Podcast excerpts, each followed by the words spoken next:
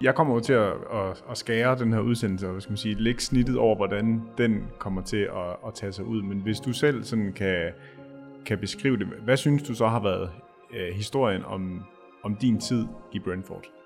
Ja, det, det er et godt spørgsmål. Øhm, jamen, jeg, jeg vil sige det med at, at prøve at se det der med, hvis du har en dårlig periode, hvor, hvor hurtigt kan du komme videre fra den, eller kan du komme ud af den? Øh, man kan jo gå helt ned til bare at sige, jamen, hvor hurtigt kan jeg komme videre fra bare en enkelt dårlig træning? Fordi jo kortere du kan gøre dine dårligere perioder, jamen, jo bedre præsterer du på banen, og det hænger meget sammen med, hvordan du har det uden for banen. Så, så prøv at få fyldt noget, noget kød på hverdagen, få lavet nogle ting, du, øh, du føler giver dig noget energi, i stedet for at dræne dig for energi. Det her er Mads Bæk Sørensen. Han er 22 år gammel, og han har de seneste godt fire år spillet i Brentford og boet i London. Interviewet er optaget med ham i hans sommerferie tilbage i juni, og rammen er Mental Resilience, eller bare modstandskraft. For Mads Bæk Sørensen har netop opbygget modstandskraft ved at møde modstand. Men det, det var bare en, en følelse af, af ensomhed. Hvis du er inde i en dårlig periode, og du ikke kan komme ud af det, så, så kører de der øh, dårlige tanker, de kører bare i ring. Det fortæller han om i den her udgave af Spillerforeningens podcast. En udgave, som bliver bragt nu, fordi vi i de her uger tager hul på vores workshops om modstandskraft, når for player er rundt på klubbesøg. Du lytter til Spiller til Spiller. Mit navn er Michael her. Transfers har det med at gå stærkt. Og selvom man kan indstille sig på, at man gerne vil ud, eller man gerne vil skifte, så er det svært at forberede sig på, hvad der præcist møder en, og hvordan det så opleves. Særligt, når det er første gang, man skifter. Sådan var det også for den dengang 18-årige Mads Bæk Sørensen. Det var, det var sommeren 17. Øhm, jeg, jeg har snakket med min agent, og der var, der var et par klubber, der var interesseret, øh, men uden at sådan rigtig skete noget. Og så kom Brentford lige pludselig på banen, og de var sådan meget interesserede. Nu kunne jeg godt mærke, okay, det, nu kan det være, der sker et eller andet. Øh, jeg snakkede frem og tilbage med min far, med min agent, og vi var egentlig sådan rimelig klar på ideen øh, omkring det, men jeg var også kun 18 år, så, så meget vidste jeg heller ikke om udlandsskiftet. Og så er det egentlig om fredagen, hvor jeg får at vide, okay, nu, nu, er, det, nu er det rimelig seriøst, og, og de forhandler. Og så havde jeg en kamp mod OB om lørdagen, hvor jeg ikke rigtig hørte noget. Får jeg et opkald søndag, søndag formiddag, at øh, nu var forhandlingerne mellem klubberne på plads, øh, og jeg skulle flyve til London mandag morgen. Uh, så det, det gik sindssygt stærkt, og man kunne nærmest ikke nå at tænke sig om, og så uh, mandag eftermiddag efter lægetjekket, så havde jeg, så havde jeg skrevet under på en uh, aftale med Brentford. Hvordan var det, at det gik så stærkt? Jamen det, det var underligt, fordi jeg var jo egentlig forberedt på, at det skete, men når du så først sidder i det, så går det så stærkt, at man ikke rigtig når for alvor sådan lige at tænke sig om, og så lige pludselig så sidder du bare på et eller andet kontor med et stykke papir foran dig. Så har du skrevet under, og tænker, Nå, nu er det altså øh, væk fra tryk i Danmark og øh, ud i det store udland. Den der, det der med det store udland, har det altid været en drøm for dig? Ja, jeg har, jeg har altid gerne vil prøve at øh, spille i udlandet, og det, det har været en, en drengedrøm, siden jeg var helt lille. Den er der jo mange, der har, ikke? Og det er sådan lidt en, en diffus størrelse, også fordi udlandet er jo sådan et vidt begreb, ikke? Ja, ja, ja men det, det er, altså, du, der er jo mange måder, du kan tage til udlandet på. Øh, at blive i Europa, du kan tage til Asien, du kan tage til USA. Øh, og det er jo også meget, hvad, hvad man er til. Øh, hvad er du til fodboldmæssigt, hvad er du til livsstilsmæssigt. Og, sådan. og der, der er mange gode oplevelser derude. Hvad vægtede du? Øh, jeg, jeg vægtede nok øh, noget tryghed i, at England er et land, hvor du forholdsvis hurtigt lærer sproget. Jeg vidste, der var nogle andre danskere derovre, og jeg snakkede også med min agent om, at det var måske den lette version af et udlandsskifte. Ikke at det sådan, var meget nemmere end noget andet måske, men det er lidt nemmere, hvis du har et par danskere, du kan læne dig op af, og du forholdsvis hurtigt kan lære sproget, så du forstår alt, hvad der sker på træningsbanen. Mm. hvor, hvor langt var der så fra, fra øhm, det, du havde forestillet dig inden, altså alle de der tanker, man gør sig op til et skift, og man ved, der, der, det kan være, det bliver den her sommer, det kan være, det ikke gør, og, men du kunne godt tænke dig det og sådan noget, og så til det rent faktisk sker.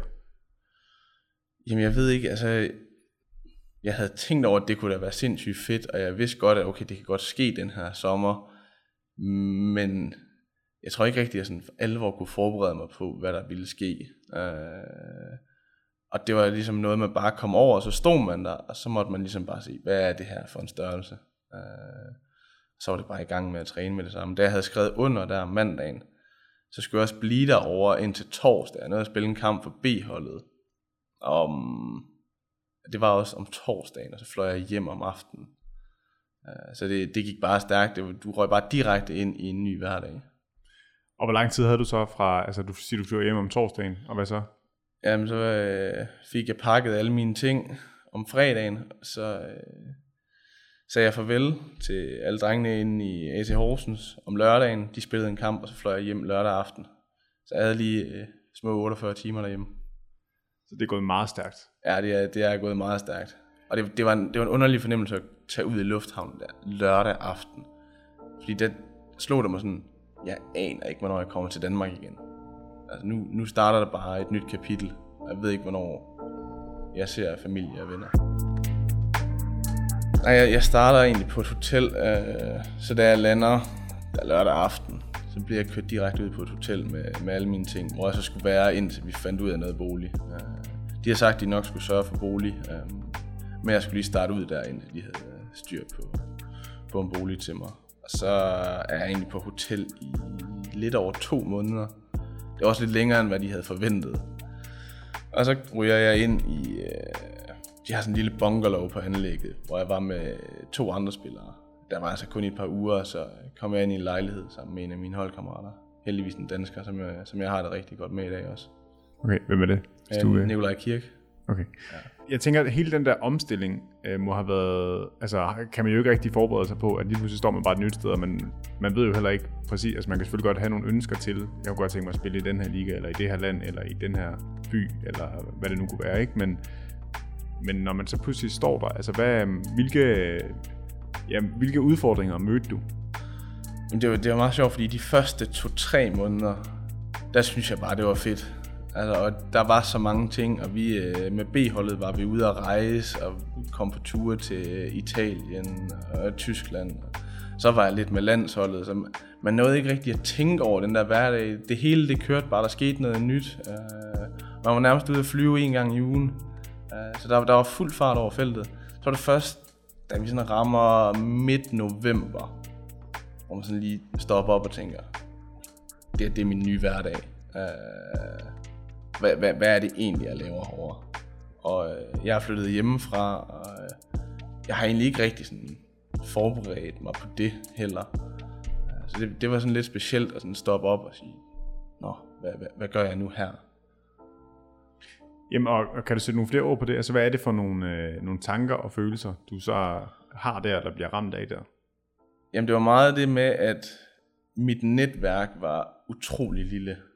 Altså, jeg havde jo nogle, nogle holdkammerater fra B-holdet, som jeg snakkede godt med, og øh, Nikolaj, som jeg flyttede sammen med, havde jeg det helt vildt godt med. Men alligevel så følte jeg kun, at jeg havde sådan altså, en rigtig god ven på det tidspunkt. Øh, I Nikolaj. Hvor de andre holdkammerater var nogen, jeg snakkede fint med, men jeg så dem jo ikke rigtig uden for anlægget. Og så begyndte jeg, der var en anden dansker, Lukas Talbro, som vi også begyndte at snakke med. Men vi var meget bare os tre. Det var sådan lidt normalt, så har man lige et par venner øh, over i en gruppe, så har du nogen i en anden gruppe, og så har du noget familie. Og derover der var man, der, jeg følte mig sådan meget isoleret med de to. Og det, det skulle man lige vende sig til, og øh, altså, hvordan skaber jeg mig et netværk herover. Og det, det, det synes jeg nogle gange kan være lidt svært i udlandet, fordi de eneste, du sådan rigtig kommer i snak med, det er dine holdkammerater. Hvordan var det? Det var, det var hårdt, synes jeg. Øh, fordi man ville jo gerne have nogle flere venner og kunne trække i en gang imellem, så man prøver at snakke med nogle andre. Og så snakkede jeg også meget med min far om det, og det var sådan lidt, så må man prøve at lave nogle aftaler med nogle af de andre holdkammerater, og prøve så at komme ud og, og opleve byen lidt mere og prøve at udnytte det. Mm. Men det hele centrerer sig ligesom om fodbold, og altså, adskiller det sig fra det, du havde i Horsens? Man kan sige, at i Horsens, der havde jeg også min skole, jeg skulle passe. Øhm, så der var jeg jo i skole fra 8 til 10, og der var jeg inde og træne fra 10 til 1, og så kunne jeg lige komme tilbage og have en, øh, en time i skolen. Og så når man kom hjem igen, jamen, så var der nogle familier, noget familie, nogle venner, øh, man kunne være sammen med. Så der, der var sådan, hverdagen var også fyldt op med meget mere. Hvor nu var det lige pludselig bare, stå op klokken 8.45, møde ind 9.30, træne, tage hjem igen ved en halv tre tiden. Og så var der ikke mere på programmet. Så var det egentlig op til dig selv. Så mine dage blev lige pludselig meget kortere, end hvad jeg var vant til. Jeg var vant til at komme hjem klokken halv fem, fem, og derefter så havde jeg ligesom fritid til, jamen, så kan jeg være sammen med min familie, eller så kan jeg lige lave en aftale med en af mine venner. Så der manglede ligesom noget kød på hverdagen. Hmm. Hvornår, øh, eller hvad gjorde du ved det, da du ligesom blev opmærksom på, at, at der manglede noget kød, som du siger? Jamen, øh, jeg kunne egentlig godt mærke, at hjemmeven begyndte at ramme mig lidt i december måned. Hvor der på B-holdet, der havde vi sådan en, en uges ferie fra øh, den 23. til den 1. Og det, det havde jeg godt nok glædet mig til, for sådan lidt, åh, jeg vil gerne hjem så se familien. Men jeg var også begyndt at så træne lidt med førsteholdet. Jeg havde været øh, med på bænken et par gange, og den, er det den 22. vi spiller, og vi får en skade i midterforsvaret. Så jeg får at vide, at jeg kan ikke flyve hjem den 23. alligevel. Og det var godt nok et kæmpe slag i hovedet. Det var sindssygt fedt at være med førsteholdet, men samtidig så sad man også med den her fornemmelse af, at jeg har bare brug for at komme hjem og se min familie og, øh, og koble fra. Så det, det ramte mig sådan helt vildt hårdt, og øh, jeg får så snakket med klubben, og de giver mig lov til så at flyve hjem. Den, jeg tror, det er den, ja, det er den 24. efter træning, så jeg kan holde jul derhjemme. Og så skulle jeg flyve tilbage igen dagen efter, så jeg kunne være på bænken den 26. mod Aston Villa.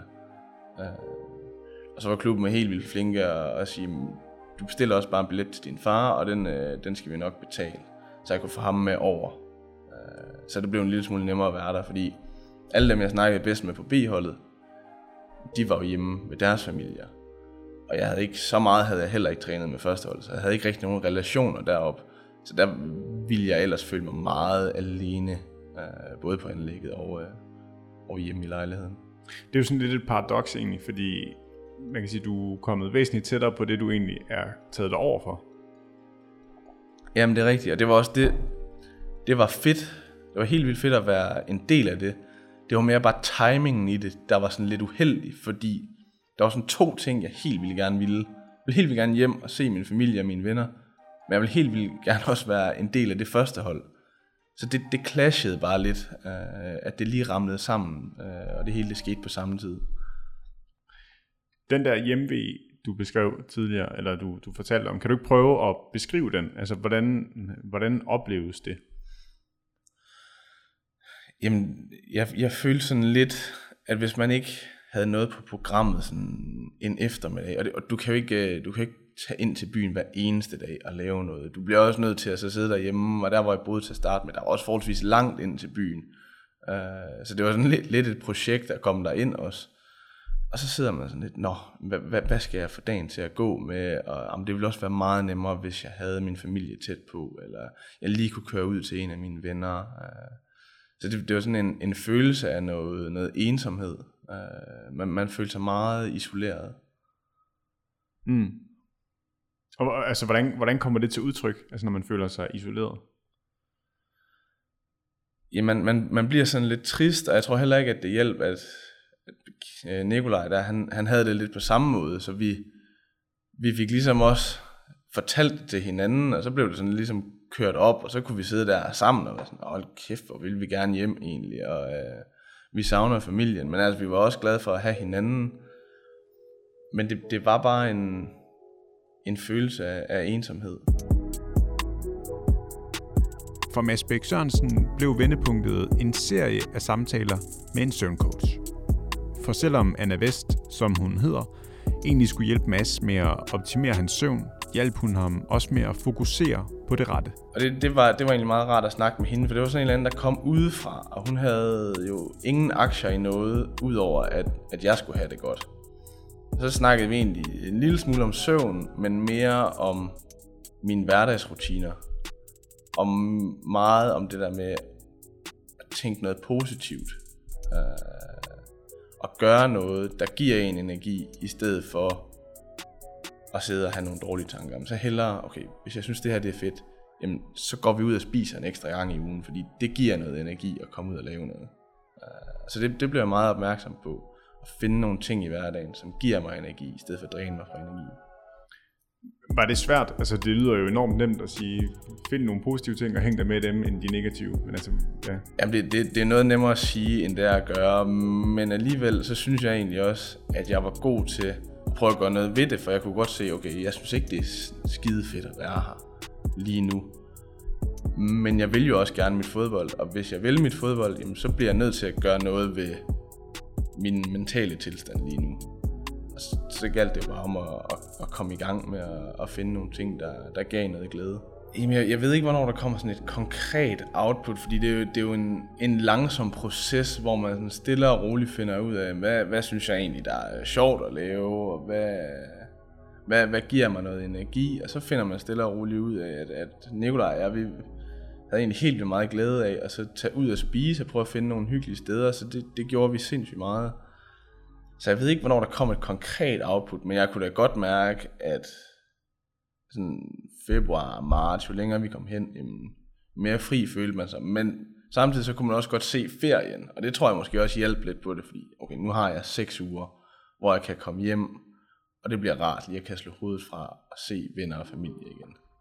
Øh, så jeg, jeg tror både det var det med at få noget mere kød på hverdagen, men også at nu kunne man se ferien foran sig. Det var også, øh, det var også positivt. Noget andet, der har hjulpet Mads med at opbygge modstandskraft til at håndtere fodboldkarrierens udfordringer, er studierne. Jeg, lige nu der studerer jeg også.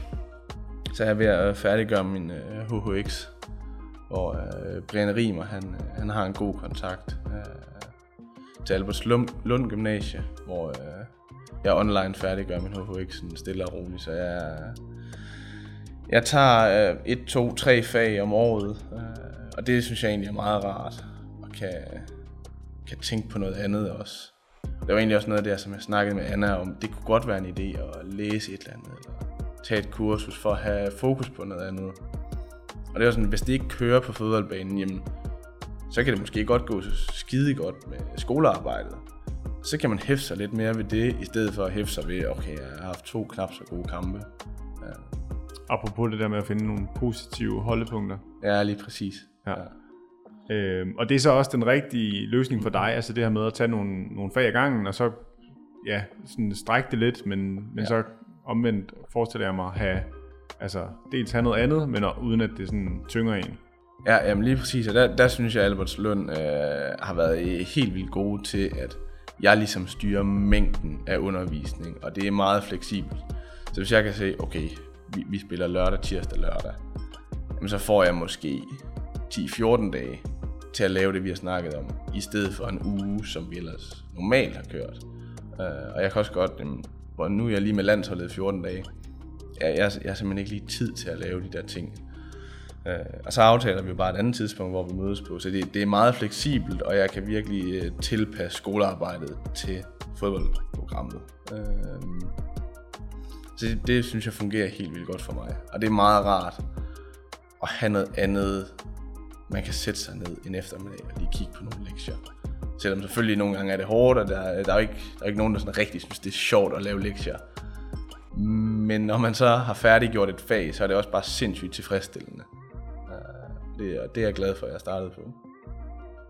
Mens Anna Vest har hjulpet Mads Bæk Sørensen uden for banen, så var Andreas Bjelland en stor støtte på banen, da Mass for efterhånden nogle år siden for første gang var op og snuse til førsteholdet i Brentford. Øh, jeg vil sige, jeg, jeg har lært, at ens liv uden for banen hænger også sammen med ens spil på banen. Altså der, der skal ligesom være, være balance i det.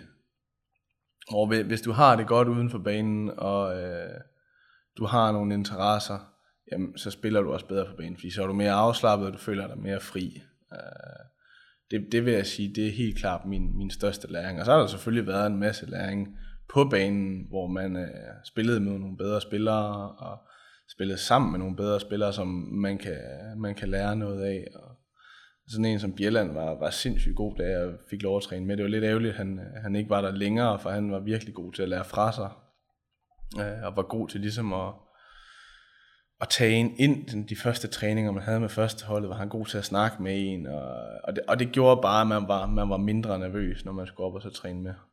Så han har haft stor betydning for din udvikling? i hvert fald, han har haft en, en, en stor betydning for, at man var mere afslappet omkring det at så træne med førsteholdet, og det har nok gjort, at man kunne præstere bedre, kunne jeg forestille mig, øh, ud fra hvad, hvad jeg ellers har oplevet. Og det, og det inspirerer mig egentlig lidt til, at det er også den type, jeg gerne selv vil være. Altså prøve, prøve at hjælpe folk omkring mig. Hmm. Ja, udvikling er måske også sådan et lidt, et lidt stort ord, eller lidt meget at give ham kredit for, ikke? men jeg tænker bare, den der overgang, der må det have været rart at ligesom have haft ham til at, ja, til at hjælpe på vej der. Ja, ja men det, det, det var sindssygt rart at, at komme op og træne med førsteholdet, og så var der stadig nogen, der snakkede dansk, og, øh, og nogen, der lige, hvis man fandt, skulle finde sammen to og to, jamen, så var han lige over, vi, vi spiller lige her. Øh, hvor der kan man nogle gange som ung spiller godt lige stå og kigge rundt om, jeg, jeg kender ikke rigtig nogen, hvem, øh, hvem tager jeg lige fat i, fordi der er nok ikke nogen, der lige tager fat i mig. Øh, så det, det var bare rart, og så føler man sig lidt hurtigere en del af holdet, i stedet for bare at være ham den unge, der bare lige er med. Altså det, det er jo bare en lille ting, at man ikke står og sådan kigger efter, om, hvem, hvem, hvem kan jeg lige finde, men at der er en, der lige siger, åh, oh, kom, vi, øh, vi spiller lige her. Øh, det, det er bare rart. I dag er han etableret. Sidste sæson var med 39 kampe i oprykningssæsonen hans store gennembrud. En sæson og en oprykning, der var kulminationen på flere års hårdt arbejde. Jamen det, det er specielt, og det er bare... Øh, det, det er fedt at stå dernede på banen efterfølgende, alle sammen sammen, og vi, vi har i 10 måneder nu kæmpet for det her, når det endelig lykkedes. Øh, så det der sammenhold, at vi, vi har gjort et eller andet sammen, vi har opnået noget sammen, det er bare en, en sindssygt fed følelse øh, at stå med. Men det, det var lidt specielt for mig at være skadet og ikke kunne være på bænken. Og man følte sig stadig en del af det. Men det tog alligevel de sidste 2-3 procent, når man sidder og ser kampen fra tribunen, i stedet for bænken, eller at man selv spiller. Men efterfølgende, så kan man bare se tilbage på en sæson, øh, som har været over al forventning øh, fra min side. I fredags den 13. august tog Brentford så hul på den længe ventede sæson i Premier League, og de kom godt fra land med 2-0-sejren over Arsenal. En sejr, som Mads Bæk Sørensen tog del i som indskifter. Og sæsonen i verdens måske bedste liga er en sæson, som Mads Bæk Sørensen ikke overraskende har set frem til. Også selvom det ikke er givet, at det bliver til lige så meget spilletid som i sidste sæson til den 22-årige dansker fra Østbirk. Ja, det, det bliver sindssygt spændende sæson. Jeg kan ikke, øh, jeg kan ikke vente med at komme i gang. Øh, det bliver, det bliver noget andet. Det bliver noget sjovere, så skal til Manchester nu, når det hedder United og City og, og ikke Preston. Man, man, man er jo nødt til at tro på sig selv, og at man tror på, at man kan spille. Men samtidig skal man jo også være realistisk. At det er nok ikke 39 kampe, jeg kommer til at spille. Nu skal man aldrig sige aldrig, men vi er trods alt rykket op, og vi har nogle gode spillere på, på min position. Men man kan aldrig vide med skader og så videre. Men ja, det er, det er en mærkelig situation, fordi man ved ikke helt, hvad, hvad er min rolle på det her hold i næste sæson. Du har lyttet til Spillerforeningens podcast. Tak, fordi du lyttede med.